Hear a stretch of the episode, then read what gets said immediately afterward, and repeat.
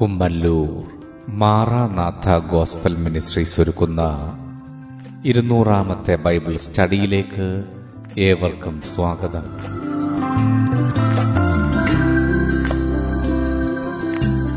ശിഷ്യത്വം എന്ന വിഷയത്തിന്റെ നൂറ്റിപ്പത്താം ഭാഗത്തെ ആസ്പദമാക്കി ശിഷ്യത്വത്തിലേക്ക് എന്ന വിഷയത്തിന്റെ പതിനാലാം ഭാഗമാണ് നിങ്ങൾ കേൾക്കുവാൻ പോകുന്നത്.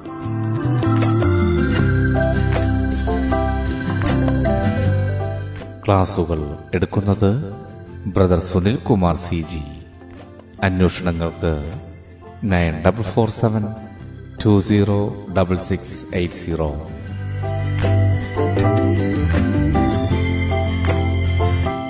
ഈ ക്ലാസുകളുടെ വീഡിയോ യൂട്യൂബിലും ലഭ്യമാണ്.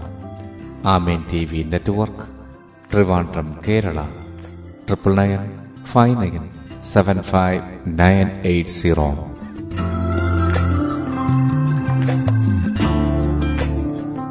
സൃഷ്ടാവായ ദൈവത്തിന്റെ അതിധന്യമായ നാമം വാഴ്ത്തപ്പെടുമാറാകട്ടെ.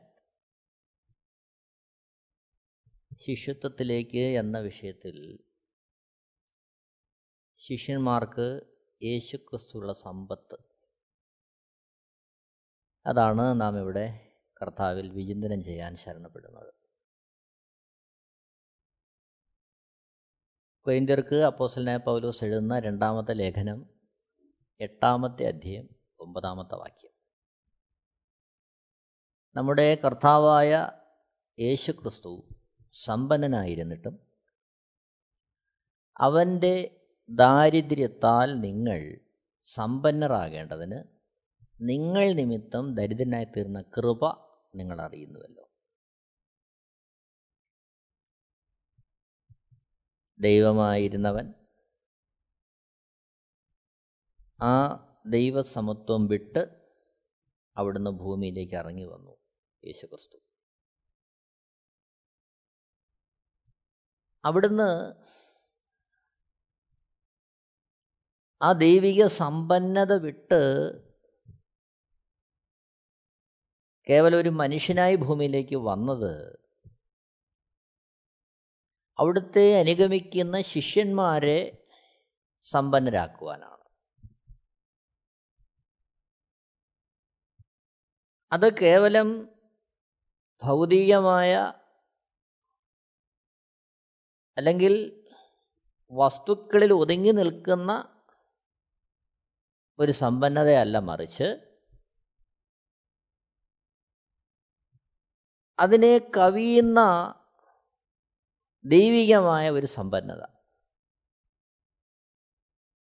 അതാണ് യേശുക്രിസ്തു നമ്മളെക്കുറിച്ച് ആഗ്രഹിക്കുന്നത്. ഇവിടെ നമ്മൾ ചിന്തിക്കുന്നത് കഷ്ടതയിലും ദാരിദ്ര്യത്തിലും സന്തോഷത്തിന്റെ സമ്പന്നത സമൃദ്ധി അനുഭവിച്ച ദൈവജനത്തെക്കുറിച്ചാണ് നമ്മളിവിടെ ചിന്തിക്കുന്നത്. മക്കതോന്യ സഭകൾ സാമ്പത്തിക ദാരിദ്ര്യത്തിലായിരുന്നു. പക്ഷേ അതിന്റെ മധ്യത്തിലും ദൈവഭൃത്യന്മാരെ കൂട്ടു സഹോദരങ്ങളെ കരുതുവാൻ സഹായിക്കുവാൻ അവർ തയ്യാറാകുകയാണ്. കുരിന്തിർക്ക് എഴുതിയ രണ്ടാമത്തെ ലേഖനം എട്ടാമത്തെ അധ്യയം ഒന്ന് മുതൽ അഞ്ച് വരെയുള്ള വാക്യങ്ങളിൽ സഹോദരന്മാരെ മക്കതോന്യ സഭകൾക്ക് ലഭിച്ച ദൈവകൃപ ഞങ്ങൾ നിങ്ങളോട് അറിയിക്കുന്നു. കഷ്ടത എന്ന കഠിന ശോധനയിലായിരുന്നിട്ടും അവരുടെ സന്തോഷ സമൃദ്ധിയും മഹാദാരിദ്ര്യവും ധാരാളം ഔദാര്യം കാണിപ്പാൻ കാരണമായി തീർന്നു വിശുദ്ധന്മാരുടെ സഹായത്തിനുള്ള ധർമ്മവും കൂട്ടായ്മയും സംബന്ധിച്ച് അവർ വളരെ താൽപ്പര്യത്തോടെ ഞങ്ങളോട് അപേക്ഷിച്ചു. പ്രാപ്തി പോലെയും പ്രാപ്തിക്ക് മീരെയും സ്വമേധയായി കൊടുത്തു എന്നതിന് ഞാൻ സാക്ഷി. അഞ്ചാമത്തെ വാക്യം അതും ഞങ്ങൾ വിചാരിച്ചിരുന്നത് പോലെയല്ല അവർ മുമ്പേ തങ്ങളെ തന്നെ കർത്താവിനും പിന്നെ ദൈവേഷ്ടത്തിനൊത്തവണ്ണം ഞങ്ങൾക്കും ഏൽപ്പിച്ചു തന്നു. ദൈവത്തിന്റെ ധന്യമായ നാമം മഹത്വപ്പെടട്ടെ. ഇവിടെ കഷ്ടത എന്ന കഠിന ശോധനയിൽ ആയിരുന്നിട്ടും അവരുടെ സന്തോഷ സമൃദ്ധിയും സന്തോഷ സമൃദ്ധി അവർക്ക് ഉണ്ടായിരുന്ന ഒരേ ഒരു കാര്യം സന്തോഷത്തിന്റെ സമൃദ്ധിയാണ് സന്തോഷത്തിന്റെ സമൃദ്ധി. മറുഭാഗത്തുള്ളത് മഹാദാരിദ്ര്യമാണ് കഷ്ടതയാണ് ആ കഷ്ടതയുടെ കഠിന ശോധനയാണ് കഷ്ടതയുടെ കഠിന ശോധന അവിടെ എഴുതിയിരിക്കുന്നത് കഷ്ടത എന്ന കഠിന ശോധന ആ കഠിനമായ പരീക്ഷണത്തിലൂടെ അവർ പോവുകയാണ് കഷ്ടതയിൽ. എന്നാൽ കഷ്ടത എന്ന കഠിന ശോധനയിലായിരുന്നിട്ടും അവർക്ക് എന്തുണ്ടായിരുന്നു സന്തോഷ സമൃദ്ധി ഉണ്ടായിരുന്നു സന്തോഷത്തിന്റെ സമൃദ്ധി അതുണ്ടായിരുന്നു. കാരണം എന്താണ്? ഒന്നാമത്തെ വാക്യത്തിൽ കാണുന്നു മക്കതോഞ്ഞ സഭകൾക്ക് എന്ത് ലഭിച്ചു? ദൈവകൃപ ലഭിച്ചു. അപ്പോൾ ദൈവകൃപ ലഭിക്കുമ്പോൾ അവിടെ അവരുടെ കഷ്ടത മാറിയില്ല. കഠിന ശോധന മാറിയില്ല. പ്രശ്നങ്ങൾക്ക് പരിഹാരം വന്നില്ല. പക്ഷെ അവർക്കൊന്ന് ലഭിച്ചു. കഷ്ടതയ്ക്കും അതിന്റെതായ കഠിന ശോധനയ്ക്കും തകർക്കാൻ കഴിയാത്ത സന്തോഷത്തിന്റെ സമൃദ്ധി ദൈവകൃപ അവർക്ക് നൽകി. ഇതാണ്. എന്നെ കേൾക്കുന്ന പ്രിയരെ ഒരു ശിഷ്യന്റെ ജീവിതത്തിൽ കഷ്ടത വന്നാൽ ഈ കാലഘട്ടത്തിൽ അനേകർ വിചാരിക്കും അവൻ എന്തെങ്കിലും പാപം ചെയ്തിട്ട. അല്ലെങ്കിൽ അവൻ എന്തോ കാര്യമായ പ്രശ്നമുണ്ട്. ശരിയാണ്. അവന്റെ ജീവിതത്തിൽ വീഴ്ച വന്നു എന്ന് കരുതി കർത്താവ് ചില കാര്യങ്ങൾ അനുവദിച്ചേക്കാം. അത് ദൈവവും ആ വ്യക്തിയും തമ്മിൽ അറിയുന്ന കാര്യമാണ്. അത് വിധിക്കുവാൻ വേണ്ടി നമ്മളെ ആരെയും ദൈവം ആക്കി വെച്ചിട്ടില്ല. അത് നമ്മൾ ആദ്യം മനസ്സിലാക്കണം. വിവേചിക്കേണ്ടത് ആവശ്യം. ദൈവാത്മാവ് അതേ അർത്ഥത്തിൽ നമ്മളെ ഭാരം നമ്മുടെ ഹൃദയത്തിൽ ഭാരം തന്നാൽ ഉപദേശിക്കേണ്ട വേളയിൽ ഉപദേശിക്കേണ്ടത് ആവശ്യം. പക്ഷേ അതെല്ലാം ദൈവത്തിന്റെ ഇഷ്ടത്തിനകത്ത് നിന്നുകൊണ്ട് ദൈവസ്നേഹത്തിലും മനസ്സലിവിലും കരുണയിലും താഴ്മയിലും ഒക്കെ ചെയ്തെടുക്കേണ്ട കാര്യമാണ്. അപ്പോൾ ഇവിടെ നമ്മൾ കാണുന്നത് കഷ്ടത എന്ന കഠിന ശോധന ഒപ്പം മഹാദാരിദ്ര്യം ഇതൊന്നും അവരുടെ സന്തോഷത്തെ കെടുത്തിയില്ല. ഈ കാലഘട്ടത്തിൽ നമ്മൾ ചിന്തിക്കണം. അല്പം ഞെരുക്കം വന്നാൽ നമ്മുടെ സന്തോഷം പോവും. ഇത്തിരി പ്രയാസം വന്നാൽ നമ്മൾ ചോദിക്കും ദൈവമേ അങ്ങ് കാണുന്നില്ലയോ? അല്ലെങ്കിൽ മറ്റുള്ളവർക്കെല്ലാം വളരെ സന്തോഷവും സുഭിക്ഷതയൊക്കെ ഉള്ളപ്പോൾ എന്തുകൊണ്ടാണ് എനിക്ക് ഒരു ഞെരുക്കം? എന്നൊക്കെ അനേകരും വ്യക്തിപരമായി ചിന്തിക്കാനുള്ള സാധ്യതയുള്ള ഒരു കാലഘട്ടത്തിലാണ് നാം കടന്നു പോകുന്നത്. അങ്ങനെയുള്ള ഉപദേശങ്ങളും പഠനങ്ങളും ഒക്കെ നടക്കുന്ന ഒരു കാലഘട്ടമാണിത്. പക്ഷേ ഭക്തന്മാരുടെ ജീവിതം പഠിക്കുമ്പോൾ നമ്മൾ കാണുന്ന കാഴ്ച അവരുടെ ജീവിതം അവരുടെ യാത്ര പൂമത്തെയൊന്നും ആയിരുന്നില്ല. കർത്താവിന് വേണ്ടി ഇറങ്ങിത്തിച്ചവരുടെ ജീവിതത്തിൽ പ്രയാസങ്ങളുണ്ടായിരുന്നു പ്രതിബന്ധങ്ങളുണ്ടായിരുന്നു കഷ്ടതകളുണ്ടായിരുന്നു വേദനകളുണ്ടായിരുന്നു ഒറ്റപ്പെടലുണ്ടായിരുന്നു ഇതെല്ലാം ഉണ്ടായിരുന്നു. പക്ഷേ ഈ ലോകം നിങ്ങൾക്ക് യോഗ്യമല്ല. നിങ്ങൾ ലൗകികന്മാരല്ല എന്ന് ശിഷ്യന്മാരോട് അരളി ചെയ്ത ഗുരുവിന്റെ സദാ സാന്നിധ്യം അവരുടെ ജീവിതത്തിലുണ്ടായിരുന്നു. പരിശുദ്ധാത്മാവെന്ന കാര്യസ്ഥന്റെ നിരന്തരമായ ഇടപെടൽ ഉപദേശം അവരുടെ ജീവിതത്തിലുണ്ടായിരുന്നു. അതുകൊണ്ട് പുറമേ ഉള്ള കഷ്ടതകളും അതിന്റെ കഠിനശോധനയും തന്നിമിത്തം അതിന്റെ അനന്തരഫലമായ മഹാദാരിദ്ര്യം ഒന്നും അവരുടെ സന്തോഷത്തെ ചോർത്തിക്കളഞ്ഞില്ല. എന്ന് മാത്രമല്ല സന്തോഷത്തിന്റെ സമൃദ്ധി ഉണ്ടായിരുന്നത് കൊണ്ട് ആ കഷ്ടതയും മഹാദാരിദ്ര്യമൊക്കെ ധാരാളം ഔദാര്യം കാണിപ്പാൻ കാരണമായി തീർന്നു. ധാരാളം ഔദാര്യം കാണിപ്പാൻ.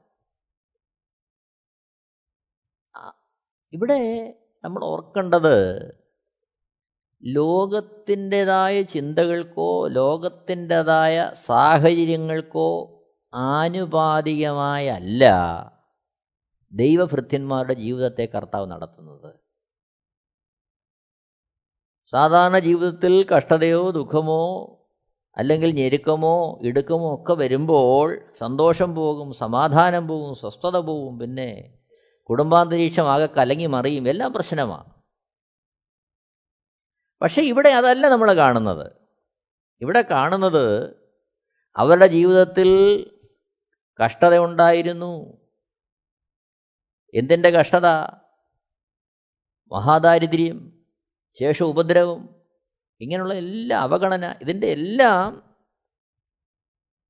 ആ കഷ്ടത എന്ന കഠിനശോധ അവരുടെ ജീവിതത്തിൽ ഉണ്ടായിരുന്നിട്ടും ദൈവകൃപ അവർക്ക് ലഭിച്ചതുകൊണ്ട് അവരുടെ സന്തോഷത്തിന്റെ സമൃദ്ധി നിരന്തരം അനുഭവിക്കാൻ അവരെ ഇടയാക്കി.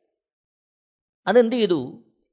ധാരാളം ഔദാര്യം കാണിപ്പാൻ കാരണമായി തീർന്നു.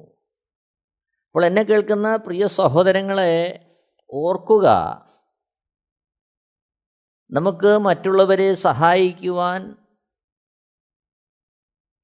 ദൈവവേലയിൽ അതേ രീതിയിൽ കൂട്ടായ്മ കാണിപ്പാൻ കഴിയാത്തത് നമുക്ക് സമ്പത്തില്ലാത്തത് കൊണ്ടല്ല മറിച്ച് നമുക്ക് ദൈവകൃപയില്ലാത്തത് കൊണ്ടാണ്. ഇത് നമ്മൾ മനസ്സിലാക്കണം. കാരണം ഇവിടെ മെക്കതൂഞ്ഞ സഭകൾ കഷ്ടത എന്ന കഠിനശോധനയിലായിരുന്നു. മഹാദാരിദ്ര്യമായിരുന്നു. അവർക്കതിന്റെ മധ്യം ഉണ്ടായിരുന്നത് സന്തോഷത്തിന്റെ സമൃദ്ധിയാണ്. ആ സന്തോഷത്തിന്റെ സമൃദ്ധിയിൽ നിന്നുകൊണ്ട് അവർ എന്ത് ചെയ്തു? ധാരാളം ഔദാര്യം കാണിപ്പാൻ. ആ പദപ്രയോഗം ശ്രദ്ധിക്കണം. ധാരാളം ഔദാര്യം. ഔദാര്യം എന്ന് മാത്രമല്ല ധാരാളം ഔദാര്യം. ആ ധാരാളം ഔദാര്യം എന്നുള്ളതിന്റെ വിശദീകരണം വീണ്ടും നമ്മൾ കാണുന്നു.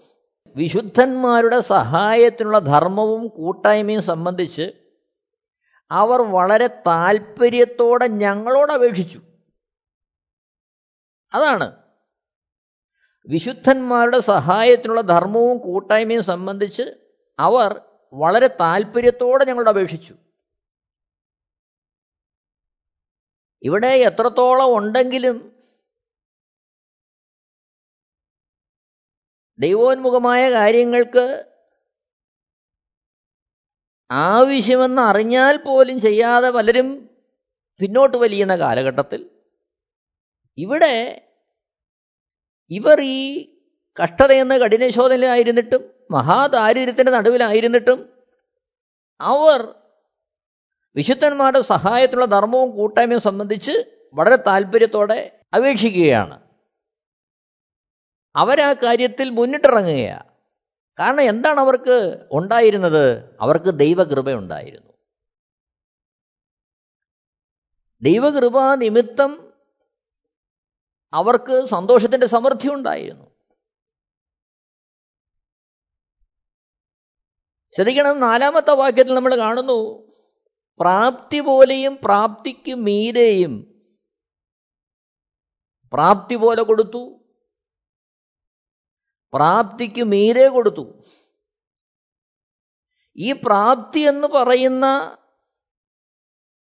ആ പദപ്രയോഗം അത് ആപേക്ഷികമാണ് കാരണം ഇവിടെ മഹാദാരിദ്ര്യത്തിലിരിക്കുന്ന ഒരു സമൂഹത്തിന് എവിടാണ് പ്രാപ്തി? ഒരു പ്രാപ്തിയില്ല. കഷ്ടത എന്ന കഠിന ശോധനയിൽ കൂടെ കടന്നു പോകുന്ന ഒരു സമൂഹത്തിന് എവിടാണ് പ്രാപ്തി? ഒരു പ്രാപ്തിയില്ല. അപ്പോൾ അവരുടെ അവസ്ഥ നോക്കുമ്പോൾ സാഹചര്യം നോക്കുമ്പോൾ അവർ കടന്നു പോകുന്ന ആ നിലവാരം പരിശോധിക്കുമ്പോൾ പ്രാപ്തി എന്ന് പറയുന്ന കാര്യമേ അവർക്കില്ല. എന്നാൽ ഇവിടെ നമ്മൾ കാണുന്നത് ഈ കഷ്ടത എന്ന കഠിനശോധന ആയിരുന്നിട്ടും മഹാദാരിദ്ര്യത്തിലായിരുന്നിട്ടും അവരെന്ത് ചെയ്തു? അതിനകത്ത ഒരു പ്രാപ്തി കണ്ടെത്തി. അതെങ്ങനെയാ കണ്ടെത്തിയത്?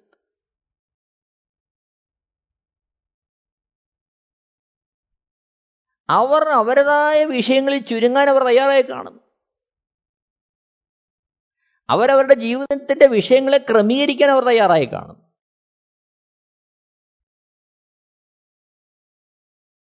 നമുക്കറിയാം നമ്മുടെ എല്ലാ കാര്യങ്ങളും പൂർത്തീകരിച്ചിട്ടോ അതെല്ലാം നിവർത്തിച്ചിട്ടോ ഒരാളെ പോലും ഒരു ദൈവവേലയെ പോലും അല്ലെങ്കിൽ ഒരു വിശ്വാസ സമൂഹത്തെ പോലും സഹായിക്കുവാൻ നമുക്ക് കഴിയത്തില്ല. കാരണം നമ്മുടെ ആവശ്യങ്ങൾ നിരന്തരം വർദ്ധിച്ചുകൊണ്ടിരിക്കും.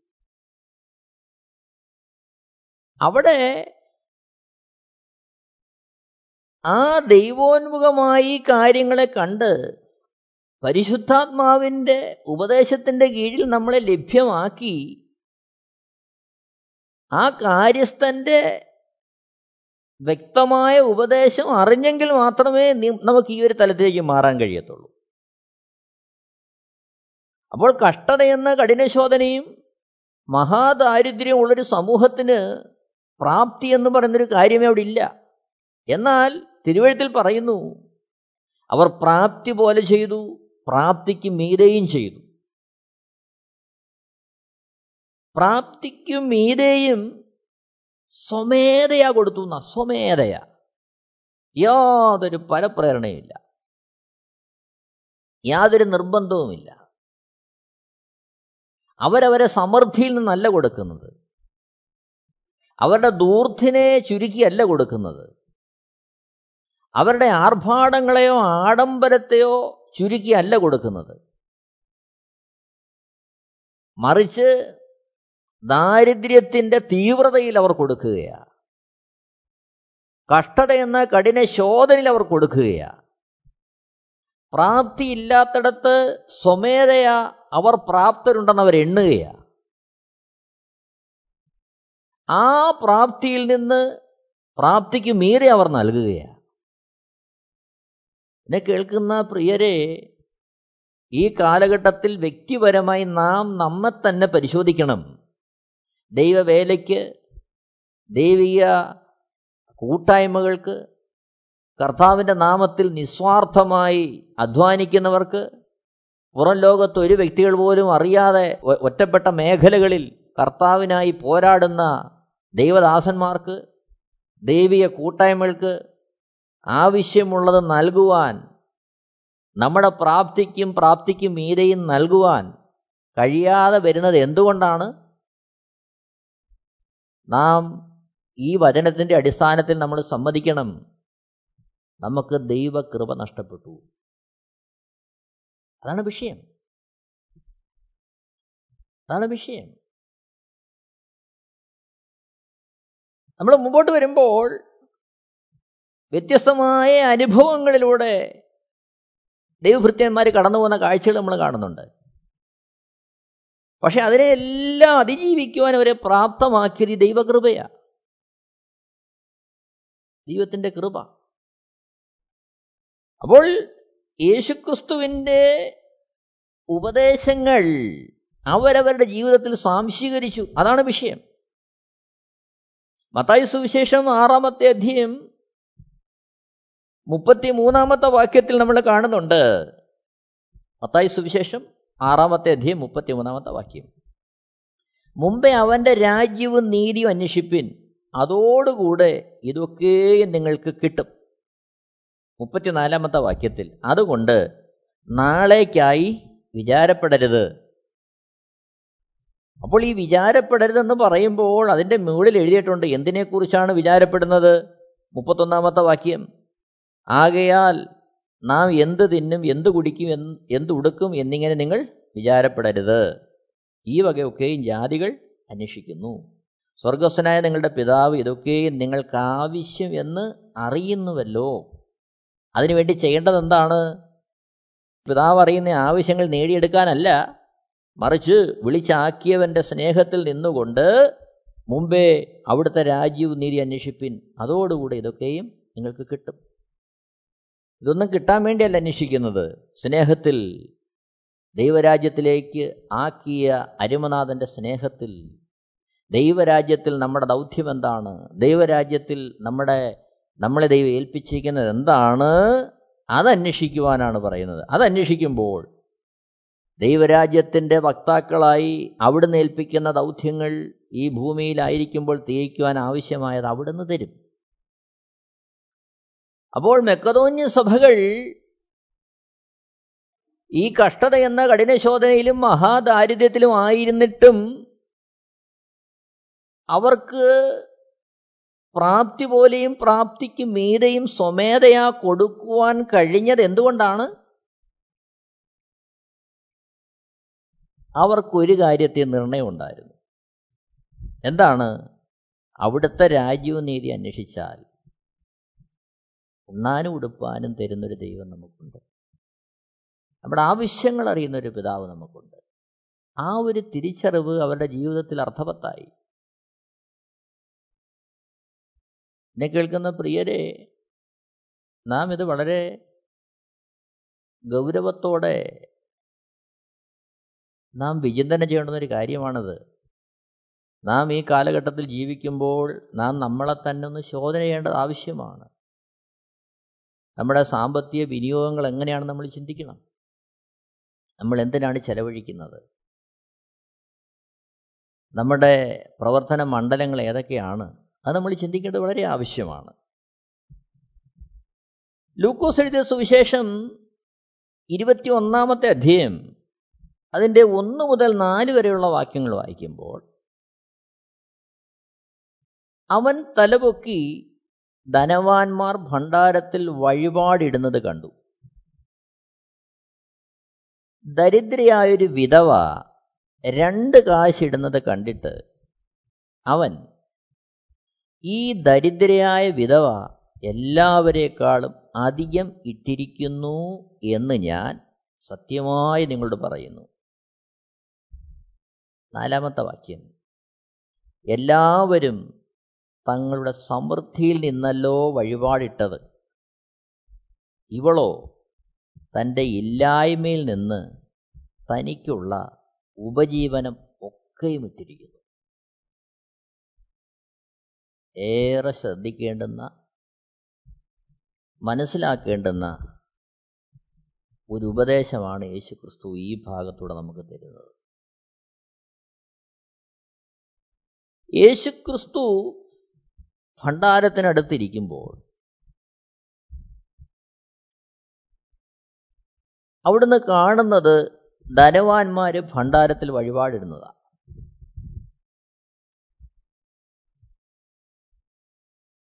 രണ്ടാമത്തെ വാക്യത്തിൽ കാണുന്നത് ദരിദ്രയായൊരു വിധവ രണ്ട് കാശിടുന്നത് കണ്ടു.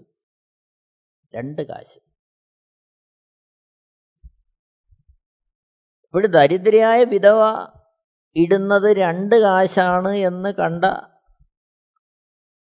ഗുരു ധനവാന്മാരിട്ട ആ തുക എന്തോന്ന് കണ്ടു കാണുമായിരിക്കും.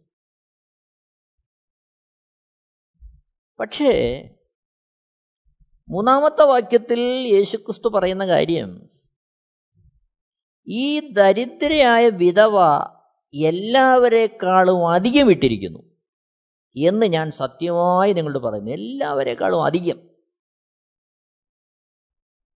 ഇത് ലോകത്തിന്റെ തത്വങ്ങൾക്ക് ചേരുന്നൊരു ചിന്തയല്ല. ഇത് ദൈവരാജ്യത്തിന്റെ ചിന്തയാണ്. നാലാമത്തെ വാക്യത്തിൽ അതിന്റെ കാരണം യേശുക്രിസ്തു പറയുന്നുണ്ട് എല്ലാവരും തങ്ങളുടെ സമൃദ്ധിയിൽ നിന്നല്ലോ വഴിപാടിട്ടത്. സമൃദ്ധിയിൽ നിന്ന്. ഇവളോ തന്റെ ഇല്ലായ്മയിൽ നിന്ന് തനിക്കുള്ള ഉപജീവനം ഒക്കെയും ഇട്ടിരിക്കുന്നത് ആ വിഷയം. എന്നെ കേൾക്കുന്ന പ്രിയരെ നമ്മൾ കൊടുക്കുന്നുണ്ടായിരിക്കും. ചിലപ്പോൾ നമ്മൾ കൊടുക്കുന്നത് നമ്മുടെ സമ്പന്നതയിൽ നിന്നായിരിക്കും സമൃദ്ധിയിൽ നിന്നായിരിക്കും. നല്ലതാ മോശമെന്നല്ല പറയുന്നത്. പക്ഷേ അത് ആർക്ക് കൊടുക്കുന്നു എന്തു കൊടുക്കുന്നു എങ്ങനെ കൊടുക്കുന്നു വിഷയമാണ്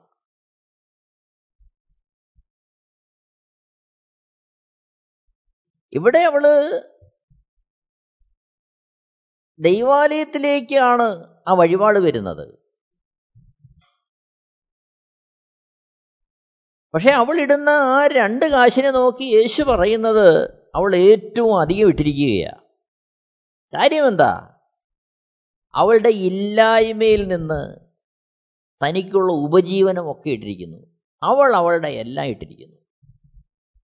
അവൾ അവളുടെ പല കാര്യങ്ങളും അവളുടെ ഉപജീവനം ഒഴിവാക്കി അവളുടെ അത്യാവശ്യം ഒഴിവാക്കി. അവളുടെ ഏറ്റവും അടിസ്ഥാന കാര്യങ്ങളെ പോലും ഒഴിവാക്കിയാണ് അവളെ അവൾ ചെയ്യുന്നത്. അതാണ് അവിടുത്തെ വിഷയം. പലപ്പോഴും നാം പ്രമാണം വെച്ച് നോക്കും. എത്ര കൊടുക്കണം? പത്തിലൊന്ന് കൊടുക്കണോ? അഞ്ചിലൊന്ന് കൊടുക്കണോ? എത്ര കൊടുക്കണം? പക്ഷെ ഇവിടെ ഈ വിധവയെ സംബന്ധിച്ച് അതൊന്നുമല്ല വിഷയം. പ്രമാണം വെച്ച് യഹൂദന് കിട്ടിയ ന്യായപ്രമാണം വെച്ച് നോക്കിയാൽ പത്തിലൊന്ന് മതി. പക്ഷെ ഇവൾ ചെയ്യുന്നത് ഇവളുടെ ഉപജീവനം മുഴുവൻ ഇടുകയാ. പ്രിയരെ അനേകരും എന്തിട്ടു എന്ന് നോക്കുമ്പോൾ നമ്മളെ വിളിച്ച് വേർതിരിച്ച അരുമനാഥൻ നോക്കുന്നത് നാം എന്തിൽ നിന്നിട്ടു? അത് നേടുവാൻ അവൾ അവൾ അധ്വാനിച്ച് നേടിയതാണ് ആ പണം. അവൾ വിയർപ്പൊഴുക്കിയതാണ് അവൾ പ്രയത്നിച്ചതാണ്. പ്രയത്നമില്ലാതെ കിട്ടുന്ന പണത്തിന്റെ വില പലപ്പോഴും നമ്മൾ അറിയണമെന്നില്ല. അത് നമുക്ക് എങ്ങനെ ചെലവഴിക്കാൻ പറ്റും? എന്നാൽ ആ വിധവയെ സംബന്ധിച്ച് അവൾ അധ്വാനിച്ച് അവളുടെ ഉപജീവനത്തിന് വേണ്ടി നേടിയ പണമാണ് അവൾക്ക് വെറുതെ കിട്ടിയതല്ലത്. അവൾ അതിന് അവളുടെ കായിക അധ്വാനവും പ്രയത്നവും ചെലവഴിച്ചതായിരിക്കും. അപ്പോൾ പണത്തിന്റെ മൂല്യം അവൾക്ക് നല്ലതുപോലെ അറിയാം. അവൾക്കതുകൊണ്ട് ആവശ്യമുണ്ട്. പക്ഷേ ആ ആവശ്യങ്ങളെയെല്ലാം അത്യാവശ്യങ്ങളെ പോലും തൃണവൽഗണിച്ച് അവൾ ശ്രീഭണ്ഡാരത്തിലേക്ക് അത് ഇടുകയാണ്. എന്നെ കേൾക്കുന്ന പ്രിയരെ നമുക്ക് നമ്മളെ തന്നെ ഒന്ന് തിരിഞ്ഞു നോക്കാം. നമ്മുടെ ചിന്താഗതികൾ എങ്ങനെയാണ്? നമ്മുടെ ജീവിതത്തിന്റെ അവസ്ഥകൾ എന്താണ്? നമ്മുടെ അരിമനാഥൻ പറയുന്നുണ്ടോ? ഇവൻ അല്ലെങ്കിൽ ഇവൾ ഏറ്റവും അധികം ചെയ്തിരിക്കുന്നുവെന്ന്